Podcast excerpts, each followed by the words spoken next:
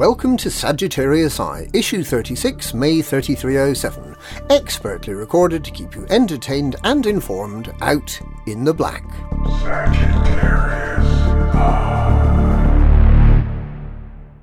Editorial The galaxy's most enduring mystery is undoubtedly the legend of Raxxla. It has spawned all kinds of conjecture over the centuries, some of which has been exhaustively covered by this publication in past issues.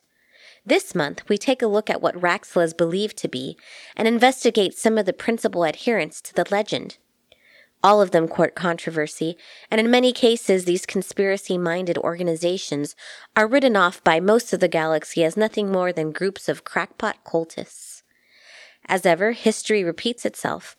Cults, mysteries, myths, and conspiracies grow with great tenacity, despite the relentless march of our technology and our ever increasing understanding of the universe. Turning to technology, there's been some consternation in the pilot community about software changes in the Pilots Federation upcoming Odyssey release. Controversially, the software changed the handling of the SRV that was so loved by the racing community, and we're delighted to report that the Pilots Federation listened to the feedback, rolled back the changes, and have assured us that we will be able to continue to drive the SRV as we did before. Similarly, there are also concerns that changes are being made to the functions available on the galaxy map, which will make certain kinds of exploration impossible. The alpha version of the new software does not allow a pilot to select a star system without creating a route to it. As the router assumes full fuel and applies the penalty of a full fuel mass, it makes it impossible to jump to stars with specially calculated fuel loads, making endeavors such as the epic journey of the Endurance, which we cover in the 28th issue of Sagittarius Eye, impossible.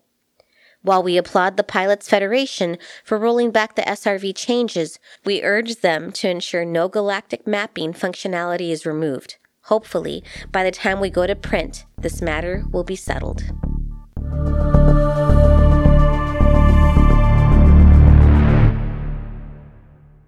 Raxxla in 3307. The search continues. The legend of Raxxla has captured the public's imagination since as early as 2296, and intrepid explorers still search for it. Every starport has a believer who will be happy to tell you their version of the legend, whether you want to hear it or not. While it's a famous story, many are unaware of all that it entails and the lengths that groups have gone to search for it. Many wonder how much closer we are to finding it, just over a thousand years since its first written mention. While there are many different stories about what Raxxla is, the general consensus is that it is the location of a device with incredible power. Raxxla hunters claim that this device, known as the Omphalos Rift, is a gateway to other universes or galaxies. While this is the most popular story, it is also perhaps the most unlikely. The legend of a mystical device with the power to open gateways to other dimensions is incredibly similar to one of a children's story, Princess Astrophel and the Swirling Stars. This may be one of the reasons why Raxxla is so widely considered to be a myth. However, believers contend that the author had special knowledge of Raxxla and included clues for other adherents.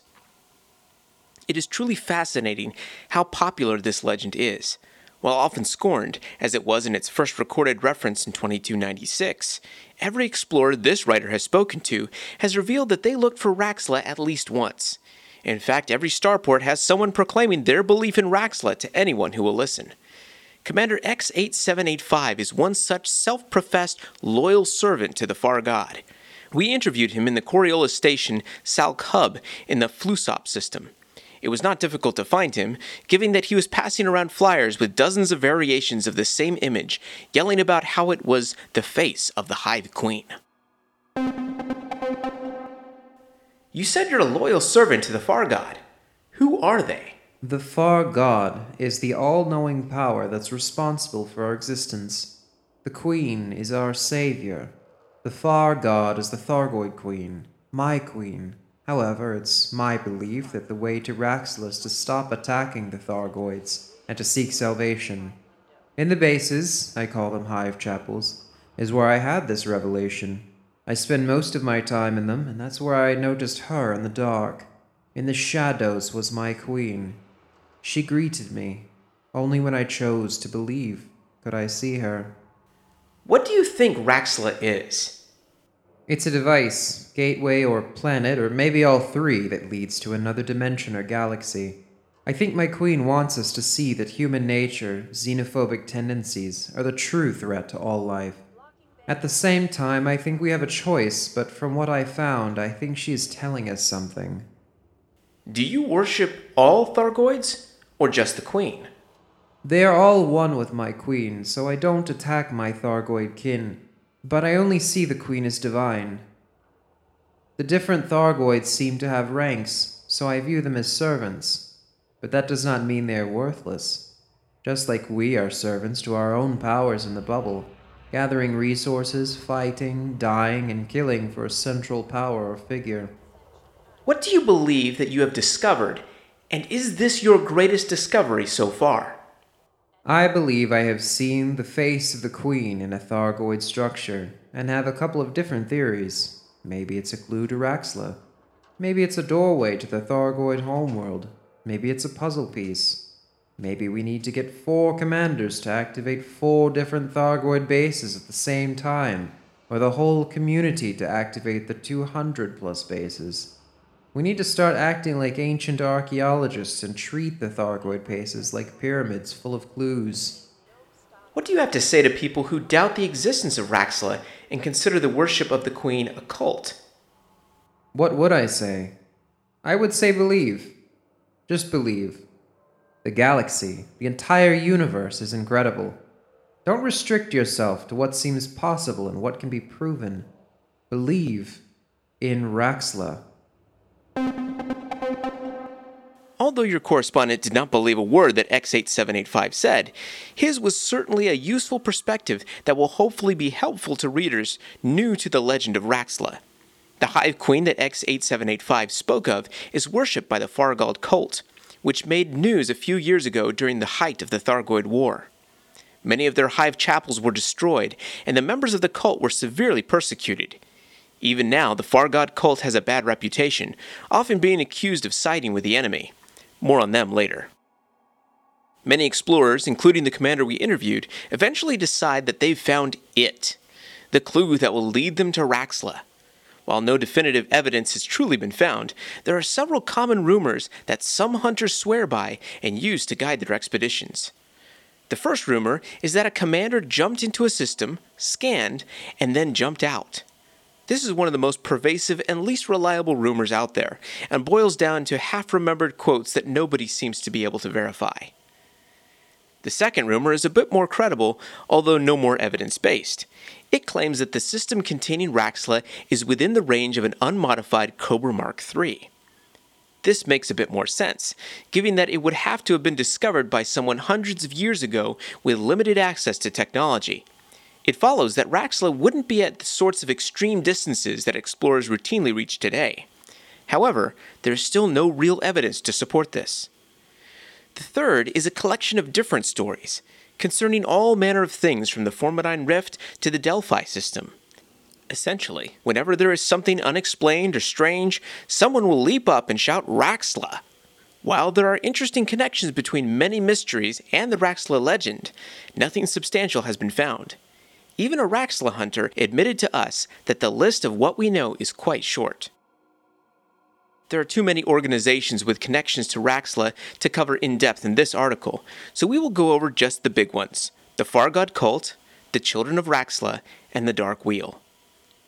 The Fargod cult is persecuted for supporting the Thargoids, even as the death toll from the human Thargoid war reaches well into the millions. It is one of the most well known groups associated with the Raxxla legend. As explained by X8785, the cult believes that the Fargod will lead it to Raxxla.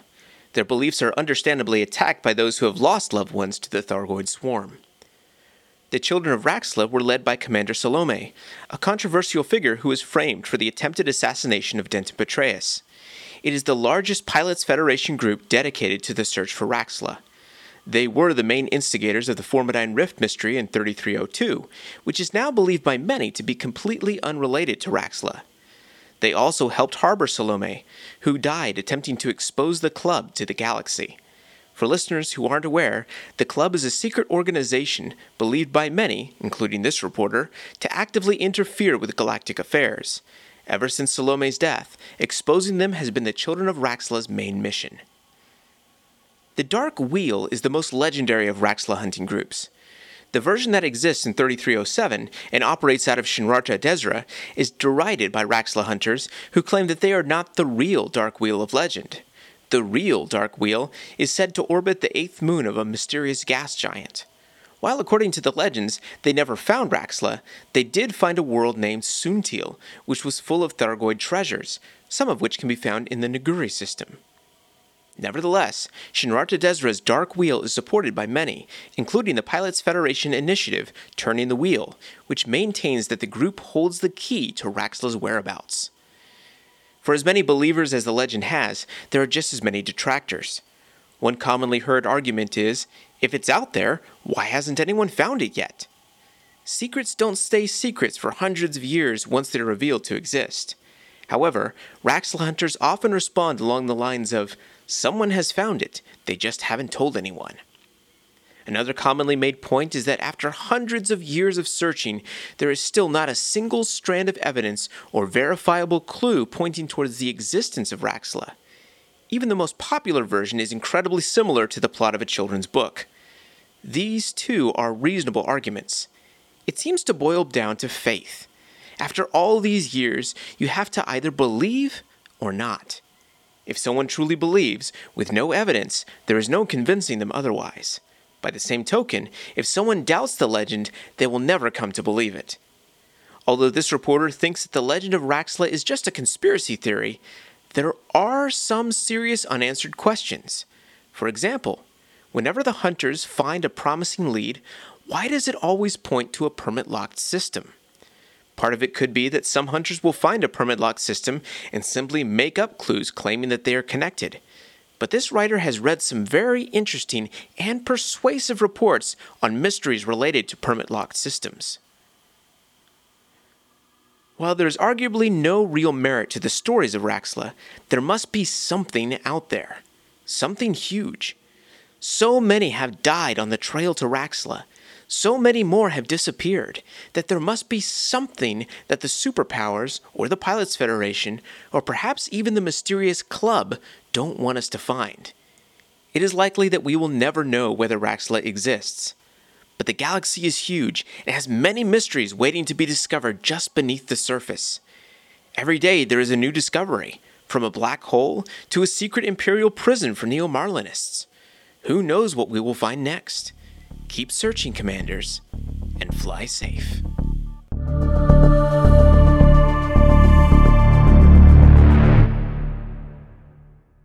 The Saud-Kruger Orca, underrated and underutilized. Agility, speed, flashiness. Given this cursory description, what ship comes to mind? We'd bet it's not a passenger liner, much less one with a large hull. The Orca, engineered and manufactured by Saud-Kruger, is known for its elegant, stylized design, and like other Saud-Kruger passenger liner models, has a reputation for form over all else. While this may be true in some regard, the Orca is proficient in much more than simply hauling wealthy passengers around the Milky Way. Those who shrug off this vessel as just another cruise ship would be remiss. We're here to take a look at what the Orca truly is capable of. Let's first examine the attribute that initially defines not only the Orca, but all Saud-Kruger vessels. That, of course, is luxurious design. Much like the Gutamaya designs, Saud-Kruger vessels, and the Orca in particular, emit an aura of spare no expense.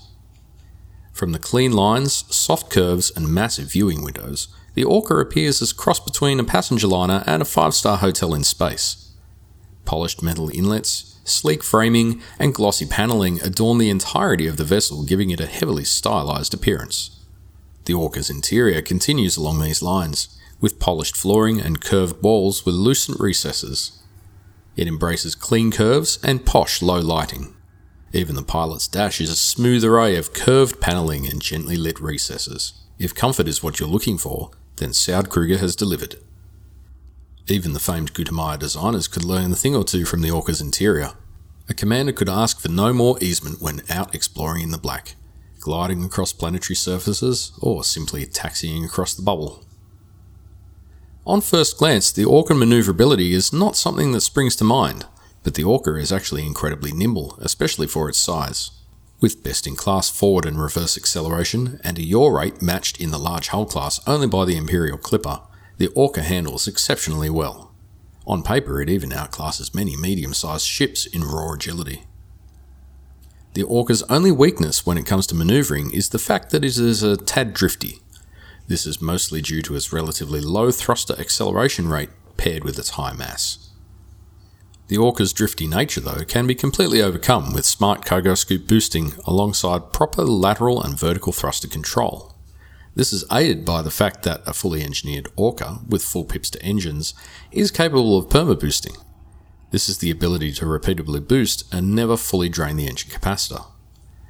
Perma boosting, if properly utilised, can virtually negate drift and keep the Orca precisely on course. Breakneck speed is another quality that might not come immediately to mind when the average pilot considers the Orca. However, this ship is anything but slow, clocking in at a whopping top speed of 642 meters per second with fully engineered grade 5 dirty drag drives. The Orca absolutely screams, all while maintaining an almost unfair amount of mass overhead. This, paired with its excellent maneuverability, makes the Orca arguably the best large hull for forays into territory of extreme piloting. Hooning through canyons and around stations and outposts is not only possible, but actually quite easy. With its large mass, the Orca's snappy controls are naturally dampened to provide smooth and predictable attitude and directional changes. The so called seatbelt ding when a boost is engaged only adds to the beguilement and thrill of piloting this vessel. If speed and agility aren't enough, it's also worth noting that the Orca has all the makings of a luxurious exploration vessel. When engineered, the Orca can attain a jump range of well over 50 light years, more than enough for the dedicated explorer to cruise the Milky Way. In addition, the Orca is roomy enough to accommodate all sorts of engineering additions, including all the tools a commander might need out in the black. If the Orca has a weakness, however, it is diversity in combat. Carrying only one large and two medium hardpoints, the Orca has a limited firepower capacity.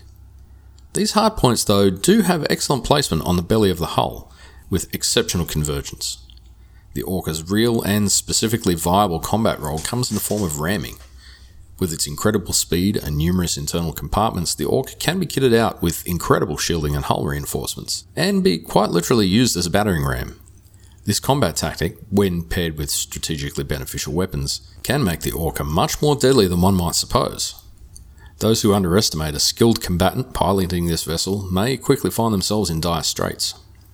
Finally, we must address the use case that the Orca was originally designed for, which is ferrying of passengers. The Orca's big brother, the Beluga liner, is commonly touted as one of the premier passenger haulers. We would point out that though the Orca cannot haul as many passengers, it can haul them faster and farther, being capable of a much higher jump range than the Beluga, in addition to being vastly more nimble and arguably more fun to pilot. The Orca is also an excellent compromise in terms of passenger capacity versus agility for use in station rescue operations. The Orca can quickly and efficiently get in and out of a burning station, while the Beluga is a liability that can easily get stuck in the mail slot. The Orca has a unique hull with a sleek style that sets it apart from even its sisters, the Dolphin and the Beluga. Though somewhat drifty, the Orca is impressively quick and absolutely euphoric to pilot. Its capabilities extend much further than most commanders might realise, and it can perform a multitude of tasks, not only effectively, but impressively. We here at Sagittarius Eye highly recommend you give the Orca a chance, and possibly some engineering attention. You may just find a new love.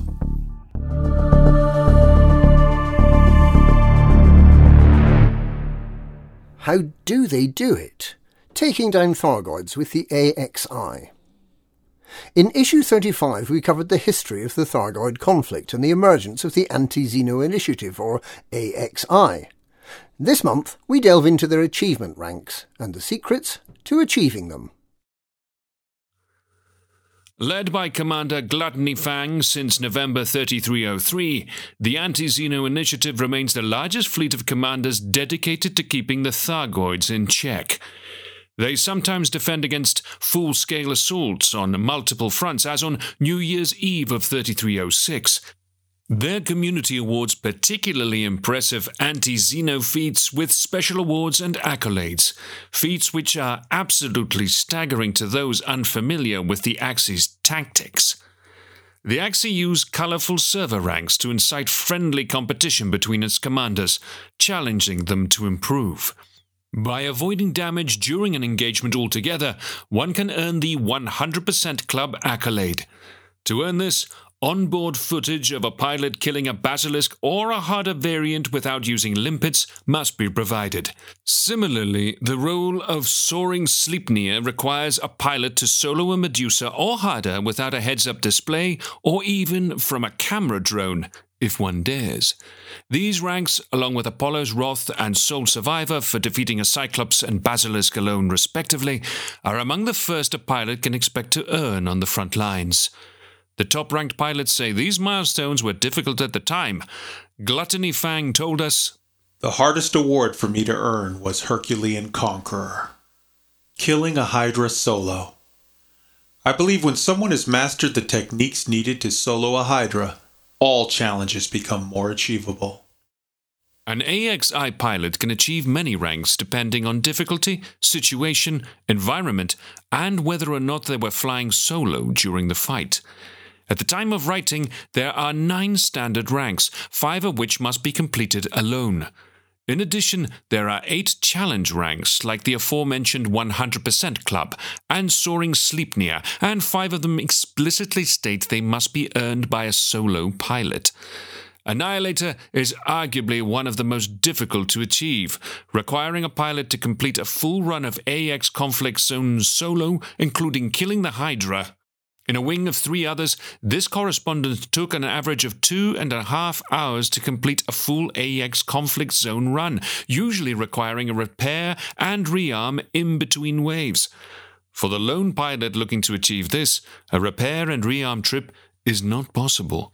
This show of stamina clearly demonstrates the incredible skill and patience the Axi pilots have built up over their careers. One wrong move or running out of one synthesis material can result in an early demise. Of the many commanders who've tried, only about 100 have endured the many hours of onslaught and emerged to tell the tale. The AX conflict zone is currently the only way to engage in a fight with multiple interceptors at once without setup, which typically necessitates the assistance of another commander. Clearing one alone is a formidable achievement, requiring extreme rigor and battle hardened will. Taking on this extraordinary challenge will test if one has the skills necessary to earn Vanguard status, denoted as for those who push the boundaries of the possible. Just being eligible for this requires the achievement of four other ranks. So, how do Axi veterans win fights solo? By taking any advantages they can get and knowing exactly when to use them. An anti Xeno pilot needs a sharp eye and a quick mind to take on a Thargoid, especially when flying solo. This comes down to two things knowledge and practice. Given the technological edge Thargoids have over humankind when it comes to communication and organization, for instance, trailing humans in witch space and hyperdicting them at will, you may wonder how it's possible to achieve victory at all. The Thargoid Interceptor, the most dangerous alien threat yet encountered, is far more lethal than a Thargoid Scout and stronger than any single ship built by humanity. Even megaships have succumbed to the might of interceptors. Moreover, they are extremely resilient even against humanity's more powerful weapons, as their hull regeneration and armor toughness makes conventional weapons nearly useless against them. The solution? Intel. Key to many monumental turnarounds in warfare, military intelligence and its manipulation remain among mankind's greatest tools. Intelligence gathering is a process of trial and error. Just as nearly any ciphertext is decipherable given time, even the most cryptic and inscrutable enemy can be understood. Over the years, the Axi have observed how Thargoid interceptors behave and devised numerous tactics to counter them, strategies based largely on pattern recognition. For example, the loss of the first heart will always result in a lightning attack if the interceptor can detect the attacker. Thargoids also invariably admit a shutdown field after the second to last heart is destroyed. Thargoids exhibit predictable behaviors like this, which can be learned. One of the greatest weaknesses for such powerful biomechanical creatures is their inherent blindness outside the infrared range, a sensor array limitation which anti Xeno pilots regularly exploit to avoid detection by going cold. Their other big weakness is that interceptors generally behave very predictably, allowing the trained eye to anticipate their moves and determine the best next action, which can be a deciding factor in who dies and who doesn't. Once you've learned the Thargoid's patterns and know what they are and aren't capable of, as well as what your ship is capable of, it's time to put that knowledge to use. The Axii have devised several ingenious tactics for beating the bugs. Out of Lakon's range of ships purpose built for Thargoid combat, the Chieftain is the preferred model, next to the equally capable Krait Mark II, and can be potent in the right hands. In the cockpit of the Alliance Chieftain, Axii commanders outmaneuver aliens in open space using a technique called cold orbiting. A Thargoid's main cannon cannot reliably target a ship below 20% heat and with sufficient lateral velocity, i.e., sufficient speed perpendicular to the direction the Thargoid is facing. Constant adjustments and mastery of maneuvering with flight assist off are necessary to counter this. Katie Byrne told us Cold orbiting will allow you to face even the toughest of Thargoid interceptors and emerge victorious. Interceptors cannot effectively track a target that is cold and has a high lateral velocity. A commander with some experience in large ship combat could very well take on a Cyclops and win through brute force. But a level of precision is still required, as a combatant must first exert the heart and then destroy it, while the interceptor's regenerative capabilities are limited. This is the only way to inflict permanent damage to an interceptor. For this, Guardian Gauss cannons are the weapon of choice, offering both high damage per second and hit scan precision for targeting the relatively small individual hearts. Moving up from the Cyclops, the easiest Thargoid ship to take down, apart from scouts, is likely the Basilisk, with more hearts and a max speed of 530 meters per second. This boost in top speed is an outlier among the current lineup of interceptors. The Medusa and Hydra have more hearts, health, and strength, but the same top speed as the Cyclops. However, this trend is non linear. The Hydra is much harder to take down than the Medusa, especially solo. Nonetheless, all of them are killable, given enough time. As the top Axii pilots know well, resource management is a necessity for synthesizing ammunition when fighting solo or in long engagements of any kind. Even if a commander lands every shot at the optimal distance, killing a Hydra requires a minimum of three basic reloads worth of shots, as well as the initial supply. Although the Gauss cannons do a lot of damage, and hence are the favored weapon amongst anti Xeno combatants, Thargoid resilience is still much greater than that of any human ship. Waiting out the interceptor's shield, which eventually decays over time, is a favored tactic among veterans after a heart is destroyed, and many use at least one thermally vented beam laser to speed up the degradation. This saves on ammo and allows one to stay within the three kilometer sphere of death, as Katie Byrne refers to it, with cold orbiting. The best pilots will even bait out a lightning attack to delay shield generation if they so desire. Ramming is even a valid tactic for exerting a heart and has its place among the numerous strategies one can learn. It is even possible to sustain no damage at all through cold orbiting, as a Thargon swarm can be outmaneuvered or simply destroyed from a distance. Katie Byrne, who prefers the Chieftain for its agility, regularly employs two thermal vent beam lasers, foregoing the utility of a flak cannon entirely.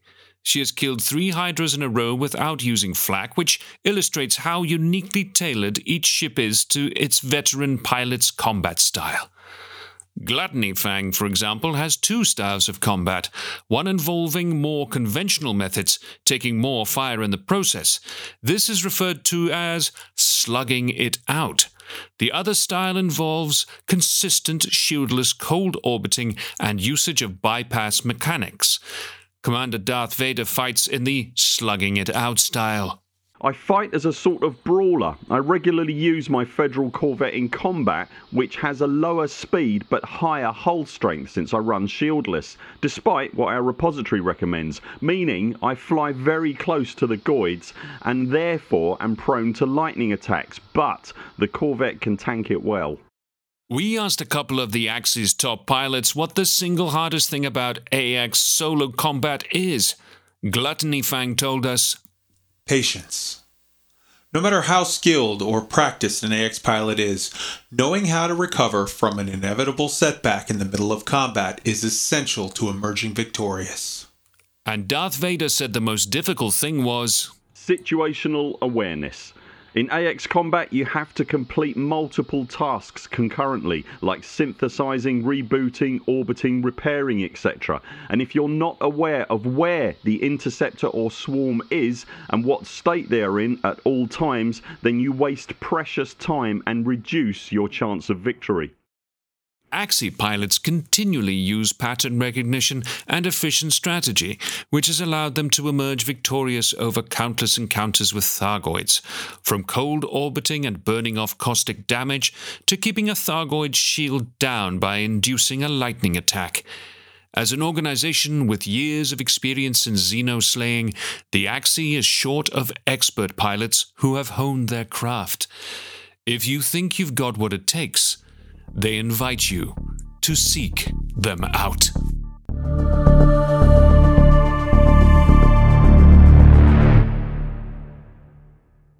Basking Shark, the Imperial Cutter. This month we get fully acquainted with one of the biggest and most glamorous vessels available to pilots, the Imperial Cutter from Gutamaya. One of the big three, the Anaconda and Corvette being the other two. How does this ship hold up? The Empire is renowned for its showiness. Say what you might about the Duval dynasty, there's no denying it. They know exactly where the line between classy glamour and vulgar ostentatiousness lies, and they go right up to that line without ever making the error of crossing over it. Gutamaya are no different in this respect. They know how to be stylish without being crass, and at the same time build a solid, functional ship, or so their smooth marketing people would have us believe. Gutamaya began marketing the Imperial Cutter relatively recently, on December the 15th, 3301. When pictures of the ship were first released, it received a lukewarm reception from pilots, who largely were of the opinion that it was just a slightly scaled up clipper. This notion was quickly dispelled once commanders could get their hands on one and see the ship first hand. Only select commanders, of course, from launch, and to this day, only wealthy pilots who have reached the rank of Duke with the Imperial Navy may buy one. The big question given the amount of effort required to not only reach Duke, but also earn the billion credits or so to actually fit out the ship in a way that makes it truly shine, is it worth it? A little known fact is that the cutter was internally codenamed the Imperial Trader before receiving its final name. And this is indeed a fitting description of the ship. At the time of writing, having the largest cargo capacity of any ship available to Pilots Federation members. It has slightly more cargo capacity than Lakon's big trader, the Type 9 Heavy, with a maximum capacity of 794 tons versus the Type 9 790. It would be very easy to argue that gain just an extra four tons, having to achieve the rank of Duke and spend 214 million credits on the cheapest, most stripped down Imperial cutter, versus the 82 million credits on the Lakon Type 9, makes Lakon the easy choice. The reality, though, is that no trader wishing to live longer than a day or two flies a shieldless ship full of valuable cargo. To do so is to not fly a ship, but to fly the coffin in which you'll be cremated. The trader is going to want strong shields and a strong hull. This is where the cutter really shows its strength, without sacrificing any cargo space, the trader can fit two Class 5 military modules that is, shield cell banks, module reinforcement packages, and hull reinforcement packages, which of course can be engineered. Immediately, the cutter has become far stronger than its Lakon competition.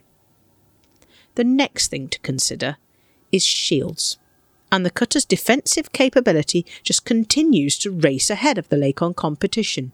Fitting a basic A-rated Class 6 shield to the cutter will give it 438 megajoules of absolute shield protection, while the same sized shield generator in Lakon's Type 9 will only give 206 megajoules, less than half the amount.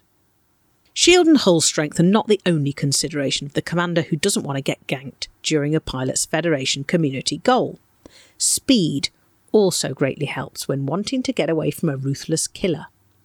With basic, unengineered A rated thrusters, the cutter will bravely run away at 364 metres per second under boost, while the Lakon Type 9 has to make do with a rather more pedestrian 228 metres per second boost speed and an altogether rather disappointing 148 metres per second normal top speed. Engineer the thrusters on the Imperial cutter, and you can see boosts exceeding 500 metres per second, rapidly leaving the poor Type 9 pilot in the dust with their engineered maximum boost of around 320 metres per second.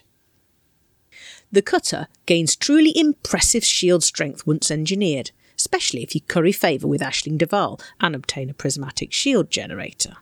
With a Class 6 prismatic and shield boosters, a practical build for trading can easily give almost 1,900 megajoules of absolute shield strength, while still having utility mounts left over for heat sinks, chaff, and point defence. Not to mention the hull, which now has an absolute strength of over 2,500, giving ample protection in the unlikely event a pirate manages to get the shields down. The Type 9, by comparison, musters about 1,000 megajoules of shields and a little over 2,200 hull points. Of course, you could argue that the Type 9 in this configuration is good enough. But the cutter has one more ace up its sleeve mass lock factor. If interdicted by a pilot with malintent, the trader rarely actually wants to leave the star system they're in, but usually it's a fate they must accept. Jumping to another system is more or less guaranteed escape mechanism as long as your shields hold and your adversary does not have grom bombs. The problem with this escape tactic is that to complete your trade, you're going to have to jump back in and run the gauntlet all over again. For ships like the Lakon Type 9, the high wake escape is often the only one available due to the mass lock factor. Unfortunately for the Type 9, it has quite a low mass lock factor of just 16. It often comes as a surprise to commanders just what will mass lock the Type 9. Even a Krait Mark II can do it, and the Krait is a fearsome adversary for the Type 9. The Type 9 owner is forced to jump to another system. The pilot of the Imperial Cutter, on the other hand, has more options. Not only do they have stronger shields and a more robust hull, and a much quicker boost speed, but the only ship that mass locks a cutter is another cutter. The cunning trader also has quite a few tricks up their sleeve to prevent chain interdictions, so jumping back into Super Cruise with its much shorter FSD charge time becomes a practical option. You don't have to waste time starting out again from the jump point, and you can get your trade done much more quickly. In addition, the cutter owner gets to enjoy the schadenfreude that comes from frustrating a would be pirate or ganker. The other option the cutter has, which the competition doesn't, is the ability to fight back. This writer has often enjoyed watching the shields fail permanently on the pilot, who didn't reckon with the reverberating cascade torpedoes fitted to the cutter's three largest hardpoints. Long range super penetrator railguns are then just a courtesy detail. Another area where the Imperial cutter shines is mining. Many of the things that make it such a good trading ship also make it an excellent miner. For the commander who wants to mine their way to a fleet carrier, being able to haul away hundreds of tons of refined minerals from the asteroid rings while still having strong shields is the thing that makes this ship so adept at this job. It doesn't hurt that the cutter has many hard points, so all the various pieces of mining equipment can all be fitted at the same time with no compromises. You can also fit enough collector limpet controllers such that you end up with what looks like a swarm of locusts voraciously devouring the fruits of the asteroid belt. The cutter does suffer a little in the asteroid fields from its tendency to slide in turns, with the ever present risk of ramming an asteroid, but on the other hand, engineered prismatic shields suffice where turning ability fails. This writer's first experience with the Imperial cutter was to participate in the four month, 100,000 light year Minerva Centaurus expedition. As such, the cutter was put through its exploration paces on an epic journey. The cutter really shines as a trader, but its drawbacks became apparent with exploration. Explorers using large ships tend to use the Anaconda for a very good reason its enormous jump range. Unfortunately, on this metric, the cutter compares woefully. A typical exploration fit on the cutter will get you about 43 light years of jump range. If you want a ship with any level of robustness, the Anaconda, by contrast, will easily jump 64 light years when similarly fitted, and much further still for the daring commander willing to fly a ship with the hull strength of a wet paper bag. Any Anaconda owner will tell you that while the ship has excellent jump range, it's very poor supercruise handling. Unfortunately, the cutter is really no better in this regard. The only real metric on which the cutter beats the Anaconda is in normal space handling, with its stronger thrusters. This does help with survivability in cases where a pilot has misjudged their descent rate and needs a quick boost to avoid an excessively heavy landing.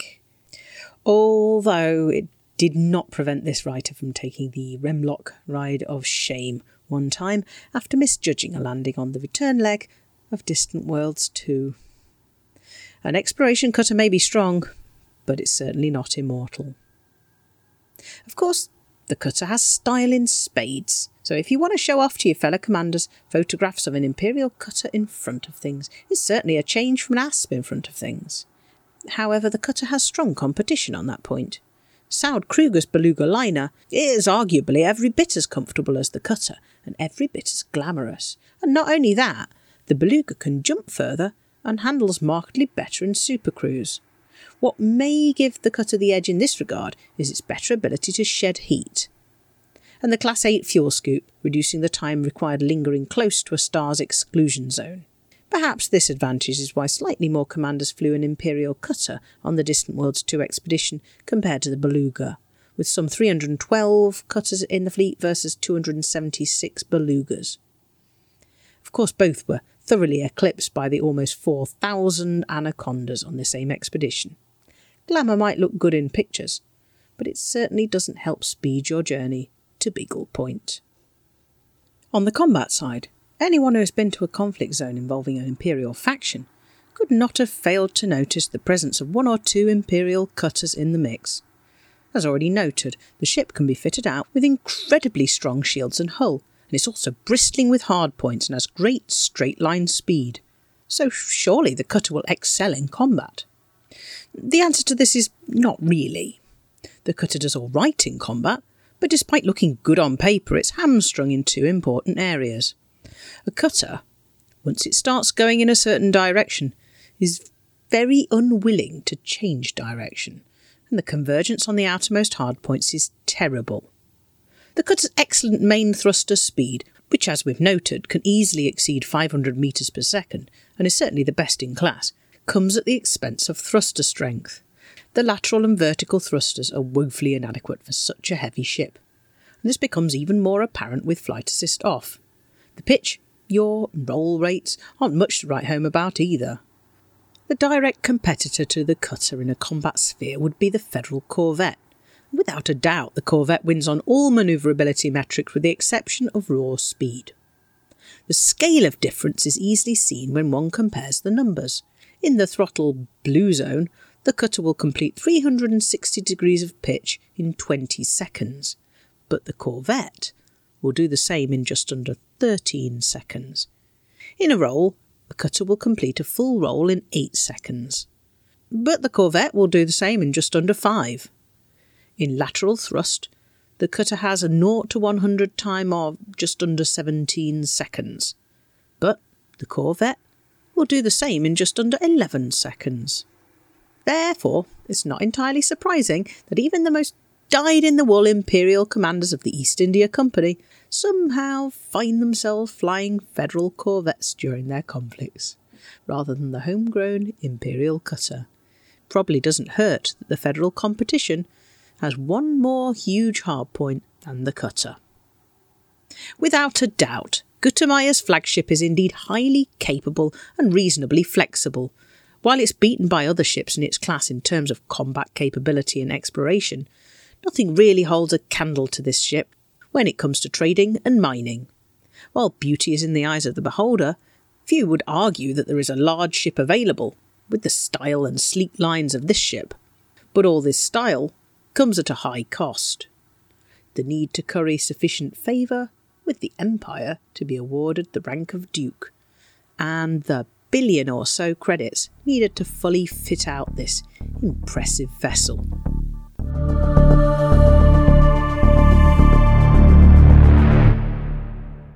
What I Fly, ARF. What I Fly is a semi-regular feature in which we invite commanders to share their love for ships with us. From quirky variants of classic hulls to hyper-specialised builds, we delve into the amazing things pilots have done with their vessels. This month it's ARF, also known as Commander Starbuck. Hey Commander, thanks for joining us. Which of your ships is the favourite, and why? I fly the Chieftain. It's the best ship in the galaxy. She's perfect. What's the most creative ship build you have? Ah, not my build, uh, but I love the Flak Mamba. So much fun in res sites. Makes very short work of space sausages. Anacondas. Do you prefer specialised builds or generalists? I'm pretty lazy, uh, so generalised builds normally. Is there a hull you think is underrated by pilots? Possibly the Vulture for commanders just starting out bounty hunting. This ship is incredible, but often I feel people bypass it and save for the bigger ships. But that ship is like a Catherine Wheel of Death, it's so manoeuvrable. Is there a ship project you have your sights on next, or are currently working on? Either an upgrade to what you're currently flying, or a new hull you're eyeing up? I do want to engineer my chieftain to be a Thargoid Slayer. Currently, she's stock. However, I now also own a Corvette, and the urge to make her the ultimate death plank in the galaxy, as far as resource extraction sites go, is strong.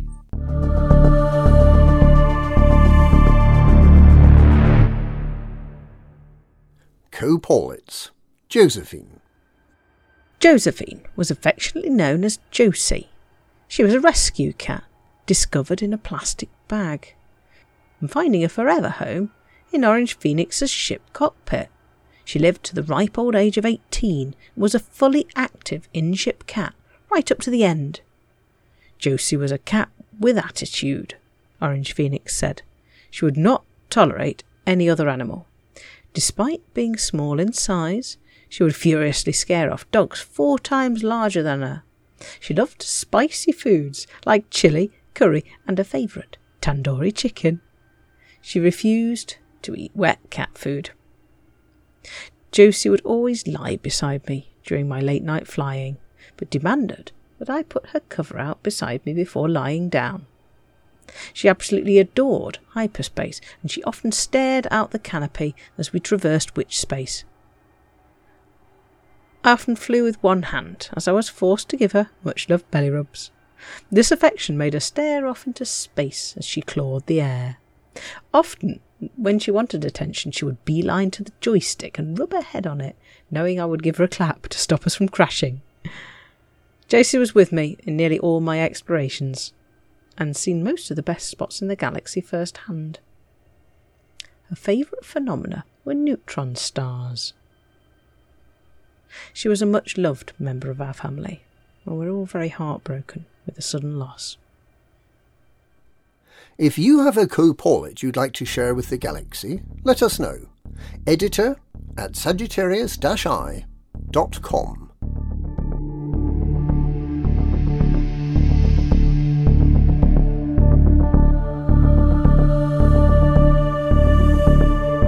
Thank you for listening to issue 36 of Sagittarius Eye. This issue featured articles written by Rendak Sorrow, Osashis, Ariri, Suverine, and Orange Phoenix, and was edited by Adernis, Lee Lockhart, Vertical Blank, Mac Winston, and Suverine. This audio edition featured the voices of Poet Sparrow, Spidey 002, Professor Getter, Catis Faction, Scott Cleverdon, Burr Kaizen, Beetlejude, Edelweiss, and Wotherspoon, and was edited by Putnik and Wotherspoon. Music was composed and performed by Dustin Midnight Driscoll. We'd like to thank our Patreon subscribers for their continued support of our efforts to entertain and inform the galaxy by commanders for commanders. For copies of back issues of our magazine, please visit our website at sagittarius-i.com. Sagittarius Eye was created using assets and imagery from Elite Dangerous with the permission of Frontier Developments plc for non commercial purposes. It is not endorsed by nor reflects the views and opinions of Frontier Developments, and no employee of Frontier Developments was involved in the making of it. Sagittarius.